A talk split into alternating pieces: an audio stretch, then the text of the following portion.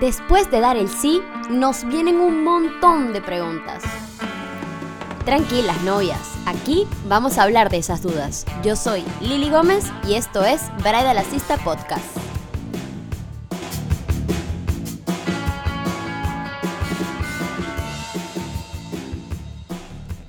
Hola, hola, ¿cómo están? Bienvenidos a otro capítulo de su podcast de organización de eventos. Muy contentas acá de, recibirlos, de poder seguir hablando un poquito de todos estos detalles de la organización. Bien, vamos a hablar hoy sobre otro filtro para la elección del día de la boda. En el episodio pasado hablamos de la fecha, ¿no? De si a lo mejor tenemos un día muy especial como pareja o un día que nos venga bien según nuestro estilo de vida o la disponibilidad de nuestros asistentes, etcétera, ¿no? Hoy vamos a hablar de un segundo filtro que es súper importante y que hoy vamos a entender por qué define eh, el día del evento y qué cositas nosotros tenemos que estar ojito al momento de contratar. Bien, ese filtro va a ser la locación el lugar donde vamos a hacer nuestro evento. ¿Por qué este proveedor va a ser un filtro para nuestra elección? Por muchas cosas. La primera, el estilo. Depende cuando hablamos en el primer capítulo de qué soñábamos con, cómo soñábamos nuestro evento, ¿no? Si soñamos un evento de noche, de gala, con chandeliers, no sé, súper elegante, lo ideal es buscar un salón cerrado. Si en contrario o inverso soñamos con tener un evento al aire libre, flores, primavera, verano, lo mejor o lo ideal es elegir una hacienda o un lugar al aire libre. También a lo mejor podemos soñar casarnos en la playa. Es decir, esto, el lugar limita mucho cuál, cuál va a ser el tipo de evento que vamos a tener. Lo primero es empezar la búsqueda, así la búsqueda del tesoro de la locación de nuestros sueños. Después que tengamos definido qué tipo de evento vamos a tener, ¿verdad? De si vamos a hacer algo al aire libre o algo en, un lugar cerrado, mi recomendación es que seamos los más ordenados posible. ¿Cómo lo vamos a hacer? Bueno, mi recomendación es que abras un Excel y en ese Excel hagas una columnita con el nombre del salón la ubicación, porque eso también juega un papel importante, el presupuesto, o sea, el costo y qué incluye por encima, ¿no? Porque sabemos que más adelante lo vamos a ver, que nos incluyen muchísimas cosas, pero bueno, se incluye alimentación, se incluye decoración o se incluye solo el salón, etcétera, ¿no?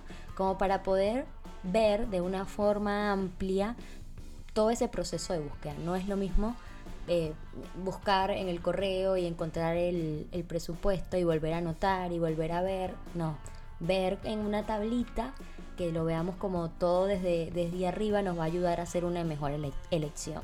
Yo también recomiendo hacer otra columna que sea como de me gusta o no visualmente, ¿no? O sea, me gusta del 1 al 5 y voy poniendo 5, le voy poniendo 4, las voy ponderando, ¿no? Que sea como el, gusto, ¿no? Que después obviamente eso va a sopesar según como el, costo, según que se ajuste a su presupuesto, también de las cosas que, que te ofrecen o lo cercano que es, ¿no? Que también es un temita de encontrar una locación que sea accesible para nuestros invitados. Este proveedor también es muy importante porque dentro de la industria es un proveedor que pone las reglas. ¿A qué me refiero con esto? Eh, hay muchas locaciones que tienen exigencias, por ejemplo, exigencias de proveedores, exclusividad con algún proveedor, tienen exigencias de eh, cosas que se pueden o no hacer dentro de la locación. Entonces esto eh, limita mucho o define mucho el tipo de evento que vamos a tener, ¿no? Si a lo mejor soñaste con tener un tipo de catering en específico, y la locación que estás buscando ya tiene eh, contratado o exigido tener el catering dentro de su locación, esto te va a limitar, ¿cierto? Entonces son cositas que nosotros tenemos que ir, que ir sopesando o pensando. Bien, entonces, ya hablamos del estilo. Tenemos que definir el estilo al saber que queremos casarnos al aire libre, buscar un tipo de locación que se ajuste a esta idea. También las inclemencias de tiempo si vamos a casarnos en una hacienda, una chacra, un lugar donde no hay resguardo de la lluvia o del frío intenso, hay que pensar a ver en, qué época del año nos casamos o si cambiamos la locación en este caso. La capacidad de invitados. Tanto que estén eh, la locación en capacidad de recibir la cantidad de invitados que tú deseas o lo contrario, que no sea demasiado el espacio. Uno, porque al tener un lugar muy grande hay que decorarlo mucho y es mucha más la inversión. Por lo general, si el salón es más grande, es más costoso. Por eso hay que buscar uno que se ajuste exactamente a tu evento. El parking y los accesos a la locación. ¿Dónde queda esa locación? ¿Cómo hacen mis invitados para llegar? Si tienen auto, ¿hay dónde dejar el auto? ¿Hay quien reciba el auto? ¿Cómo es la, la movilidad? También esto de movilidad, si contamos con algún invitado que tenga eh, alguna discapacidad, alguna silla de rueda, personas mayores, cómo está hecha la locación, hay demasiadas escaleras, te dan alguna solución para esto, ¿no? También otra cosita que, eh, que tenemos que consultar es que incluye la locación. Las locaciones, eh, por lo general, te incluyen varias cosas, mesas, sillas, sonido, iluminación. Bien, está, está genial. Lo que nosotros tenemos que ver es de qué calidad son esas cosas que nos incluye la locación. De qué calidad es la mesa, la silla, se parece a la decoración que vamos a tener. Vamos a tener a lo mejor cuando te dicen sonido, pero ¿qué incluye el sonido? El sonido incluye a lo mejor un micrófono en la pista o incluye también el sonido para la parte donde va a ser la ceremonia, de ser caso que se haga la ceremonia en el mismo lugar. ¿sí? Vamos a ver también las plantas eléctricas. Eh, sé que no pasa en todas las ciudades, pero bastante en Latinoamérica nos ocurre que se nos va la luz en los eventos. Entonces, eh, muchas de las locaciones te dicen incluir la planta eléctrica. Pero, ¿qué significa esta planta eléctrica? ¿Cuánto voltaje incluye esta planta eléctrica? Aquí entramos en un tema técnico bien profundo que, a lo mejor, bueno, se los digo porque trabajo en esto y siempre estoy pendiente de, esos detalles, pero son pequeñas preguntitas que al consultarlas vamos a quedarnos un poquito en paz, ¿no? De, hacerlo lo mejor posible, ¿no?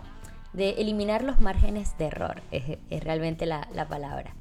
También, como comentábamos, vamos a ver que la locación, eh, algunas locaciones tienen alguna exclusividad con proveedores.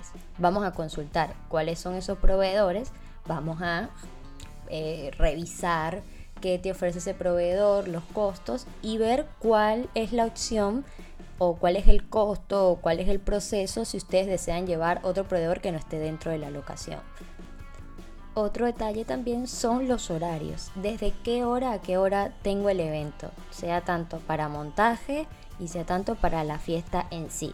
¿Qué pasa si tengo horas extras? ¿Cuál es el costo de esas horas extras? Tanto sea para el montaje, si tenemos un montaje muy armado, tener horas extras para montar o para la fiesta en sí también. Otro punto importante también es la seguridad ver qué te ofrece la locación, si a lo mejor es de noche, si te ofrece algún guardia de seguridad o también existen las locaciones que te incluyen a una persona que te chequea en la entrada.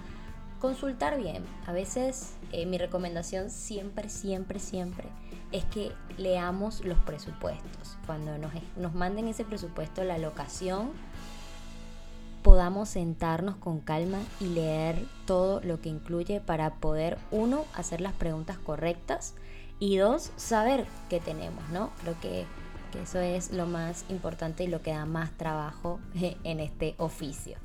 Así que nada, bueno, creo que con estos detallitos les he dado mis tips de qué hacer con la locación, qué vamos a preguntar, qué vamos a consultar y así, bueno, lograr tener la locación de los sueños, ¿sí?